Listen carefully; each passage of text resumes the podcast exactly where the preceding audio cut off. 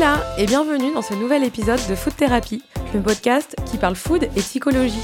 Je suis Marion Nico, créatrice de contenu, marketing stratégiste dans la gastronomie, mais aussi foodie et psychologue de comptoir. Je partage ici mes analyses et explorations quant au lien entre nos émotions, notre état d'esprit, nos souvenirs et l'alimentation.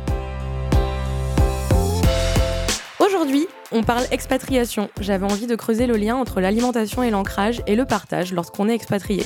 Pour le premier épisode de cette série sur l'expatriation, j'ai demandé à René, sommelière argento-catalane installée en France et propriétaire du bar à vin Rocinante à Poitiers, de partager avec moi ses idées sur la question. Bonjour René. Bonjour. Tu vas bien? Oui, oui, ça va, très bien. Merci de prendre sur ta, ton unique journée de repos pour, euh, pour répondre à mes questions. Oh, ça va, ça va. Tant que je suis chez moi, ça va.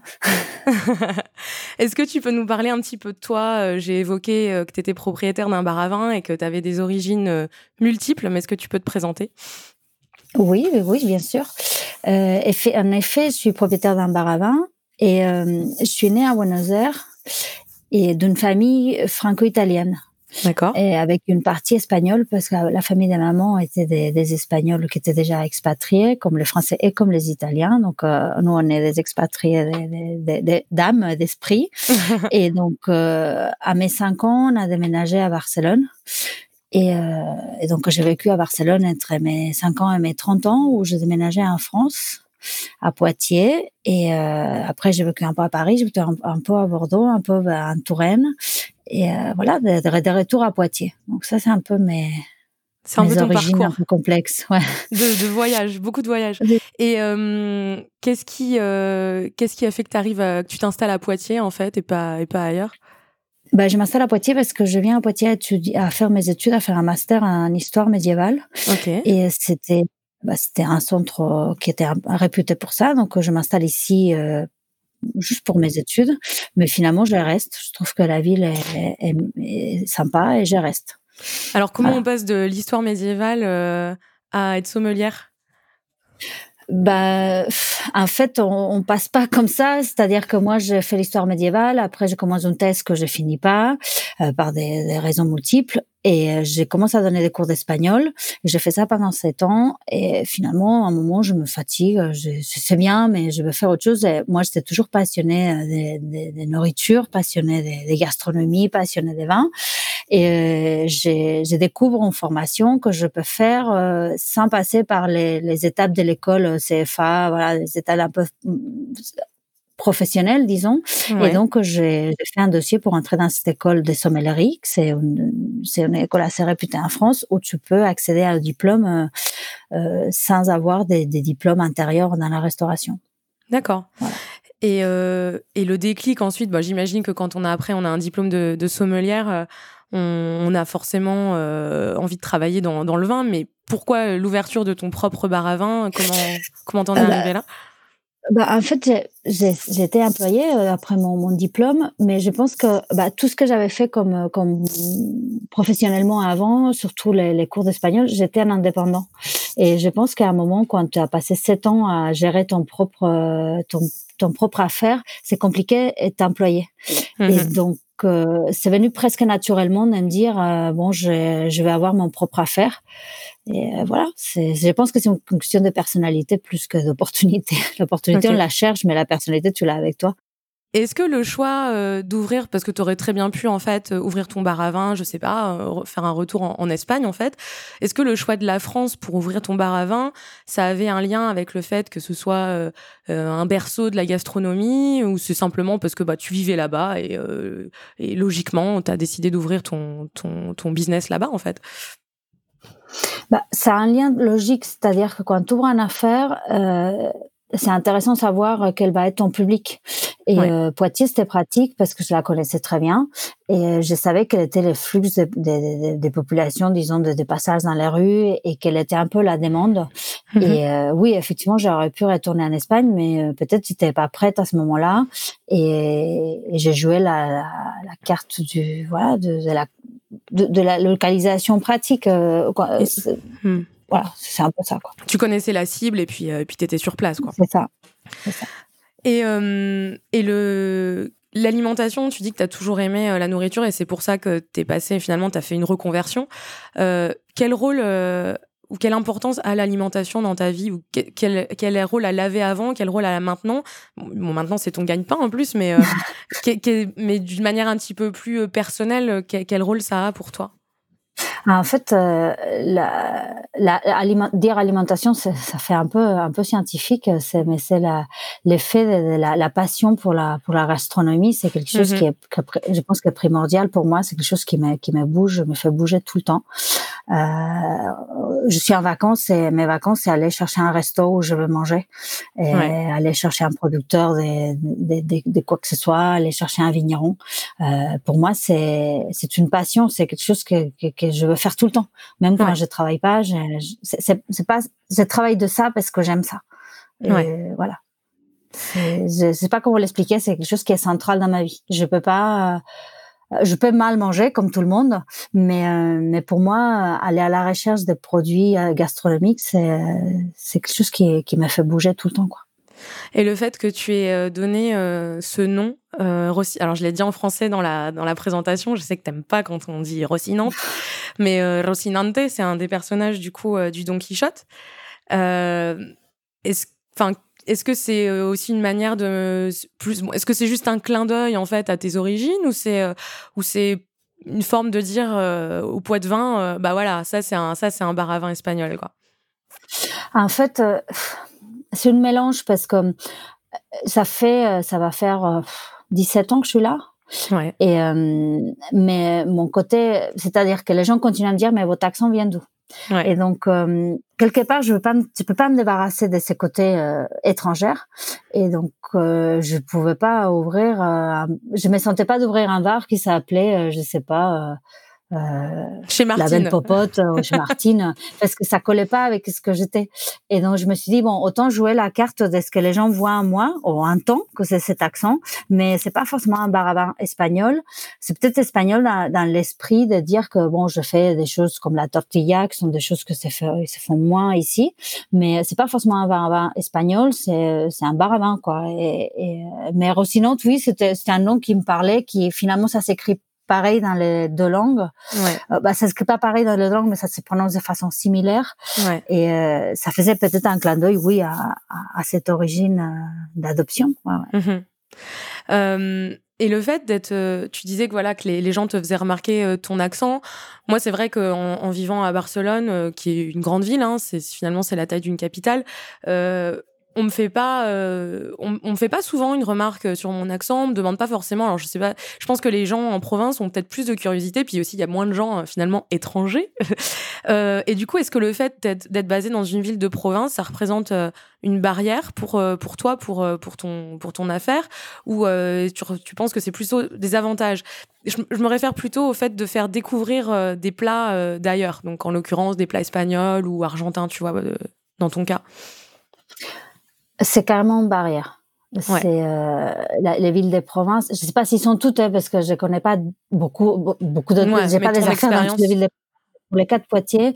Euh, c'est vrai que euh, ils, sont peut-être curieux pour mon accent, mais c'est pas pour autant qu'ils sont curieux pour euh, pour d'autres choses. Ils sont pas méchants, mais, c'est vrai que c'est c'est une population habituée à, des choses qui sont très très standards, qui changent pas, et dès qu'on essaie d'échanger, ils c'est pas généralisé, mais ils ont, un, ils ont un peu de mal. Ils ont un peu de mal à choses qui changent, à produits qu'ils connaissent pas, à des, et ils ont beaucoup d'a priori.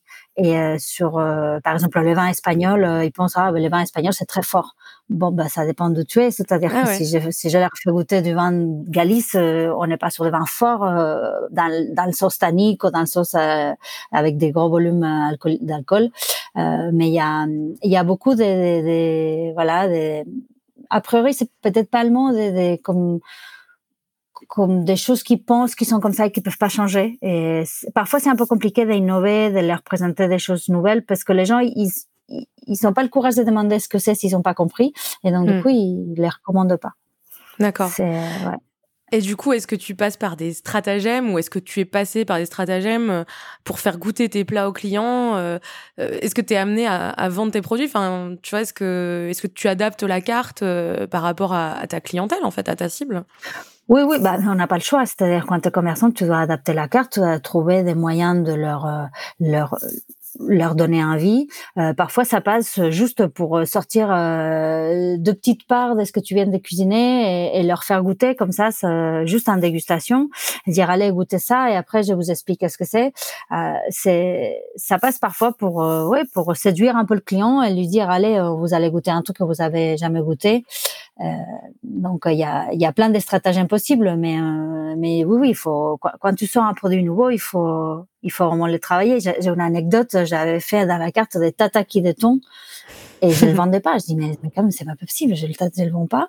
Et un jour je me suis dit je vais lui changer le nom et je l'appelais mi-cuit. Et là j'ai commencé à le vendre. Ouais. Tu vois comme le finalement le, marketing, hein, c'est super important. Hein. Et est-ce que, parce que tu as, donc il y a le bar à vin à Poitiers, mais tu as aussi un, un, un, un posto, un stand euh, au, au, marché de Poitiers, sous les Halles. Euh, est-ce que il y a une clientèle un petit peu différente ou est-ce que les gens, dans un contexte où on va être au marché, manger peut-être un petit truc euh, debout, tu sais, un peu plus en mode ce qui se rapproche plus de la de la tapas euh, espagnole. Est-ce que là, tu il y a peut-être plus de facilité pour faire goûter quelque chose, je sais pas moi, ce qu'on appelle les pinchos en Espagne, donc en fait euh, les, un petit bout de pain avec euh, avec quelque chose dessus, une petite tapa. Est-ce que c'est un petit peu différent à ce niveau-là ou c'est la même chose qu'au bar avant? Non, c'est un peu plus facile parce que la, la nourriture elle est à la vue. C'est je fais des pinchos, les gens le voient et mm. donc ça passe par la vue et sont un peu plus ouverts et, et c'est un autre j'ai des clients qui, qui coïncident, c'est-à-dire qu'ils sont les mêmes le soir que le matin, parce que Poitiers, mhm. c'est quand même pas, pas énorme. Mais mhm. j'ai des clients qui viennent au marché et euh, voilà, ils mangent des croquetas. Et, je mets pas tout le temps de, de quoi ils sont, s'ils sont en jambon, s'ils sont. Mais las croquetas, ça a beaucoup de succès. Donc, euh, je sais pas si c'est l'ambiance du marché qui, qui leur fait un peu plus de confiance ou que la carte est, plus petite et qu'ils sont pas assis, ils ont pas le temps de réfléchir. Je, je sais pas quelle est le, euh, un peu le, la raison, mais effectivement, le, le fait qu'ils voient les pinchos, euh, ça leur, euh, euh, rassure, je crois. Ouais, c'est ça, c'est certainement. en fait, tu, tu disais qu'ils étaient un petit peu, bon, peut-être un petit peu fermés d'esprit en tout cas, ça manque, ça manque de curiosité, peut-être. Ils sont très traditionnels sur leur goût gastronomique. Du coup, ouais, le fait de voir la marchandise, en fait, il y, y, a un côté rassurant, quoi. Ouais, surtout un côté esthétique parce que les ouais. pinchos c'est toujours très joli, euh, on joue avec les couleurs et, hmm. et donc euh, je pense qu'il y a des gens qui mangent des choses qu'ils n'auraient jamais mangé s'ils n'étaient pas sur un petit bout de pain comme ça. Ouais. du coup, est-ce que est-ce que as des ça te crée de la frustration, toi, que quand t'arrives pas à, transmettre ton plat, tu vois, à le faire goûter, alors que tu as peut-être passé du temps en cuisine, tu as passé du temps déjà à, réfléchir avant à, à, ce que tu pouvais donner à tes clients, à changer, tu vois, ta carte de manière régulière, à dire bon, euh, allez, j'étais en voyage, je reviens de Barcelone, j'ai ramené une super idée de, tapas, ça va plaire, et puis en fait, euh, personne te le commande, et là, euh, bah, est-ce que t'as un peu les boules, quoi? Ah ben grave, grave parce que je suis tellement passionnée pour pour ça et quand je découvre un truc, je dis ah j'ai trop envie de leur faire goûter que je suis archi frustrée quand ça marche pas quand et que et en plus que je trouve pas le moyen de que ça marche ou de leur expliquer, c'est je suis super frustrée. Après ça dure ça, dure pas longtemps, c'est-à-dire que je m'y fais une raison et je me dis bon bah on va on va réessayer avec un autre chose, mais effectivement je suis très très frustrée quand quand ça marche pas parce que je suis toujours très contente de, de présenter des nouvelles choses et donc voilà, mais c'est un peu la, nature des curieux, c'est que quand, les autres partagent pas, tu te sens pas, te sens pas trop bien, quoi. Est-ce que tu peux, est-ce que tu peux être amené même à prendre ça un petit peu personnellement ou comme une attaque euh, Voilà, les gens font pas ça pour se faire de la peine, mais tu vois, comme une attaque un petit peu euh, à tes racines, à ta patrie, tu vois, un peu, voilà, j'ai voulu partager quelque chose de ma culture et en fait, vous en voulez pas. Euh, tu vois, est-ce que est-ce que ça t'es un peu vexé à ce niveau-là ou tu l'identifies pas forcément comme ça? Non, non, non, non. Je, je suis euh, parfois je, je suis peinée pour euh, pour les gens qui ont pas qui, qui veulent pas ouvrir leurs horizons. Mmh euh, parce que la gastronomie, c'est quand même une ouverture, euh, c'est une façon d'ouvrir tes horizons. Euh, même si tu es sur place, goûter quelque chose qui, qui est différent à ce que tu manges normalement. ça te fait voyager, ouais. ça te fait voyager, ça te fait apprendre des choses. Et, et je suis peinée et parfois je suis fâchée avec la ville entière de dire mais sortez un peu plus, allez voir ailleurs, c'est pas possible. Mais, mais non, je le prends pas personnellement parce que c'est pas une attaque contre moi, c'est que c'est que vous êtes différents parce que toi, t'es. Ouais, et puis tu as des racines où tu t'expliquais finalement, vous êtes une des globes trotteurs, euh, c'est dans ton ADN en fait. Donc. Euh, je suis entourée des gens dont leurs ancêtres, ça fait cinq générations qui sont à 5 km d'ici. Et donc, je suis vraiment un peu extraterrestre. Donc, c'est pas ma faute, c'est pas leur faute, c'est comme ça et il faut faire avec. Ouais. Ah ouais. Et est-ce que tu vois du coup la, la gastronomie ou la nourriture euh, comme une revendication culturelle ou une manière de t'identifier en, en, mettant en avant tes racines? Parce qu'on a parlé euh, du partage où euh, bah voilà tu veux transmettre en fait en disant voilà je connais ce plat c'est super bon je veux le transmettre donc ça c'est on est dans le partage. Mais est-ce que tu le vois comme une revendication et donc plutôt une manière tu vois de, de t'ancrer et dire voilà moi je viens de là et tu vois un petit peu un petit côté un petit côté chauvin aussi quoi. Euh, oui et non. Comment te dire J'ai comme ma, ma, configuration personnelle fait que je suis pas ancrée ni ni ni un, en fait je suis pas ancrée nulle part et, et mais je suis ancrée partout.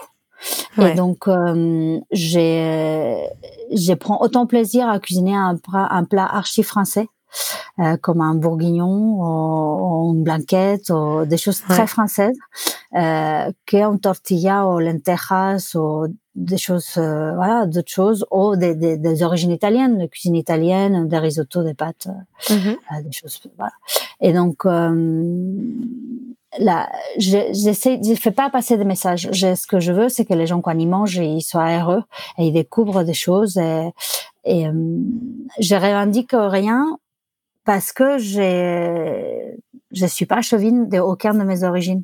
Mm-hmm. Donc, euh, mais, mais pas parce que je suis pas fière, c'est parce que je me sens bien partout avec tout, euh, tous ces, ces, différentes nationalités qui sont là. Je les profite pour euh, faire découvrir parfois des produits ou des plats aux gens, mais mais j'essaie, je les revendique pas en fait. Donc pour toi, c'est plus, tu dirais que c'est plus une, une démarche de, de partage aux autres qu'une manière, euh, qu'une manière de t'auto apporter ce qui pourrait te manquer, quoi, en tant qu'expatrié. Non, en effet, parce que moi, ça, bah si, il y a des choses qui me manquent. Euh, euh, il y a des choses qui me manquent de temps en temps, mais mais pas au point d'en faire une nostalgie insupportable. Ouais. Et euh, je vis pas si loin de, de, de, Barcelone, par exemple, comme pour prendre un avion et, et aller à manger des choses que j'ai envie de manger et que j'ai pas forcément envie de cuisiner ou que je sais pas cuisiner. Mais donc en fait, en, en t'expatriant, t'as pas t'as pas eu enfin ça fait pas partie de ton objectif tu vois d'expatrier aussi la culture euh, d'où tu viens en fait. C'est pas c'est pas ça le c'est pas ça le ce qui s'inscrit dans ta démarche. Non pas du tout. Donc on est vraiment dans on est vraiment finalement dans quelque chose d'altruiste hein, c'est du partage quoi. C'est euh... oui bah, je, transmettre une passion plus que ouais J'aime ça, je veux que les gens partagent. Des, gens qui connaissent pas certains produits, j'ai envie qu'ils les découvrent, certaines façons de cuisiner les choses, j'ai envie qu'ils les découvrent. Mais euh, je ne me revendique pas euh, euh, espagnol ou argentine ou quoi que ce soit. D'accord. Et euh, une question plus par rapport à, à ton métier de sommelière. Euh, est-ce que le fait de, de, marier des saveurs, donc euh, celle des vins et celle de la nourriture, ça t'apporte une, une, sensation particulière après, tu vois, quand, euh, quand bah, tu arrives à dire, voilà, euh, soit, soit pour toi, quand tu goûtes quelque chose, ou soit quand tu arrives à conseiller, par exemple, un client, lui disant, écoutez, voilà, vous avez pris, je sais pas, le, le pincho de tortilla à l'oignon, je vous recommande vraiment ce vin avec ça. Est-ce que est-ce que ça crée quelque chose en toi, une, je sais pas, euh, un épanouissement, une, une, de la gratification, euh, je sais pas.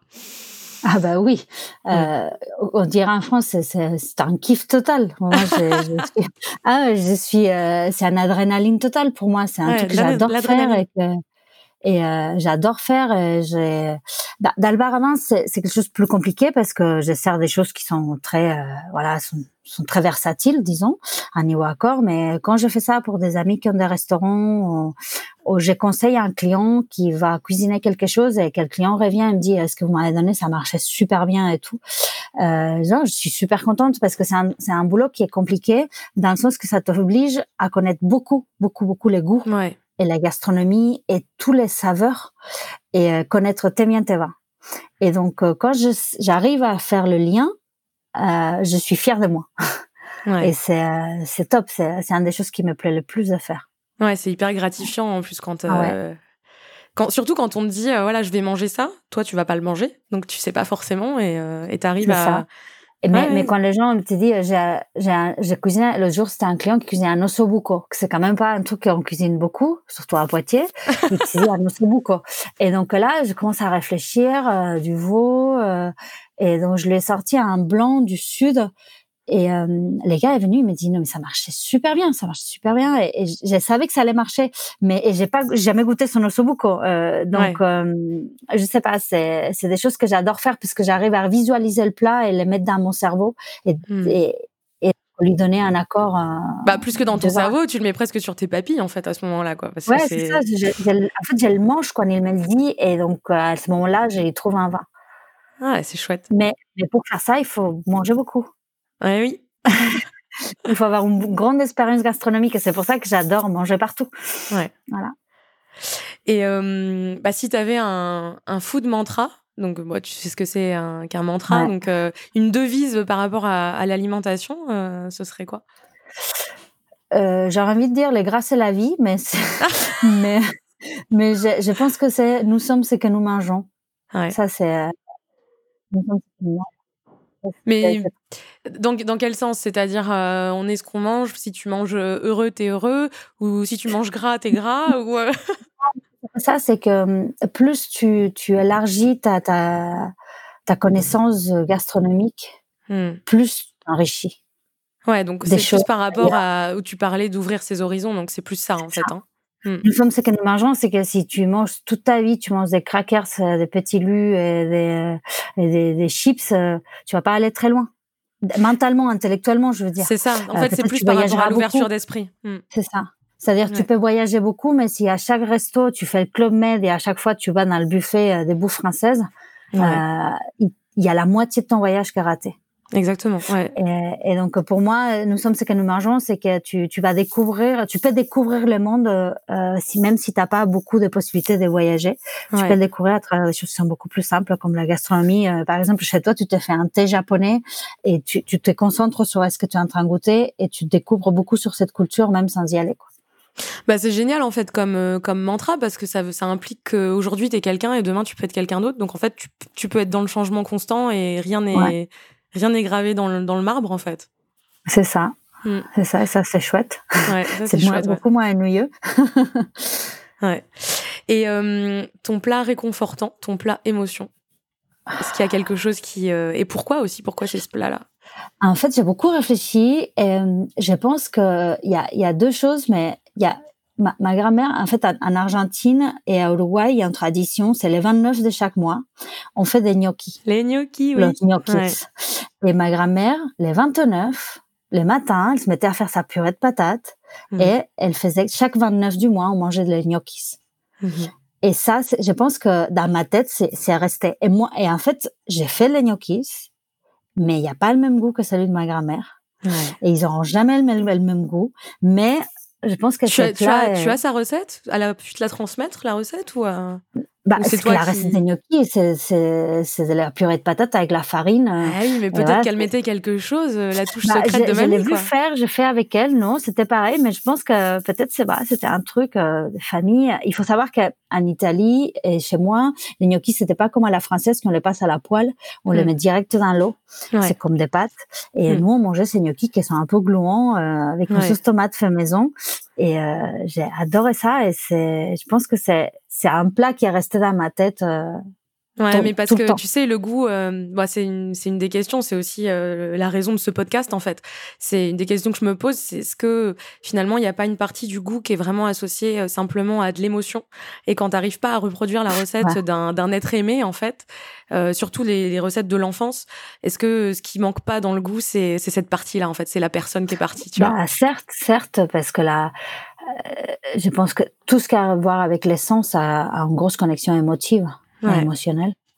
Et, euh, et, donc oui, ce qui manque, c'est la présence des autres personnes, mais euh, mais hmm. la, recette est là.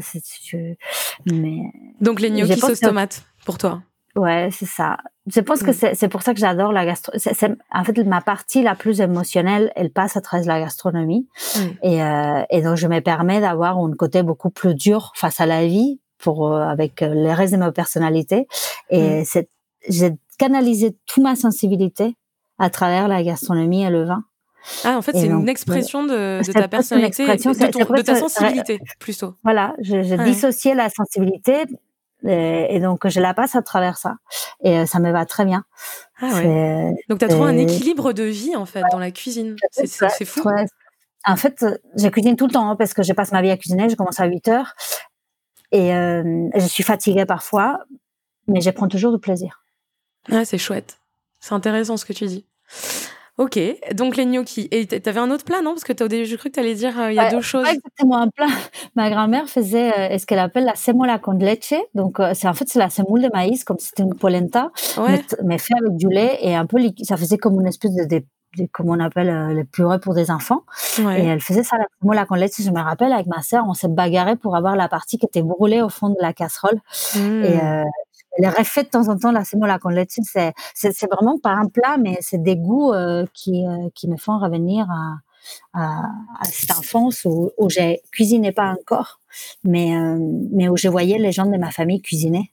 Mm-hmm. Et parce que chez moi, tout le monde a cuisiné. Donc, on, on cuisinait beaucoup. C'était une famille, on mangeait, on mangeait des choses qu'on faisait nous. Donc, donc voilà. Mais c'est, mais je pense que les gnocchis, c'est le vrai plat qui est resté dans ma tête D'accord. Et dans ton cœur, du coup.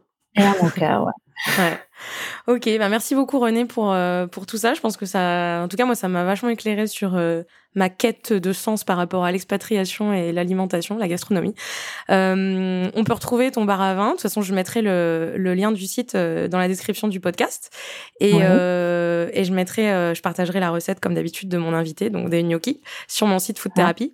et, et on peut retrouver ton bar à vin donc dans le Poitiers. T'es ouverte, du coup, c'est ouvert du mardi au dimanche?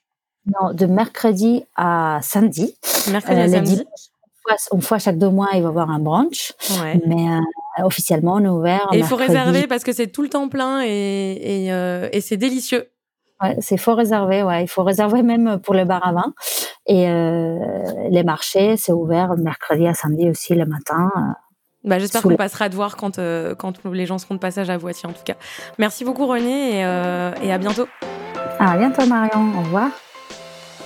Retrouvez dès à présent la recette réconfortante de mon invité ou la mienne sur mon site food-thérapie.com. Et si vous avez aimé cet épisode, soutenez ce podcast en vous y abonnant et en laissant votre avis sur votre plateforme d'écoute. Faute d'étoiles Michelin, celles-ci me feront chaud au cœur. N'hésitez pas à partager ce podcast avec vos amis comme vous partageriez vos bonnes adresses. Je vous retrouve très bientôt dans un prochain épisode de Food Thérapie. Des besos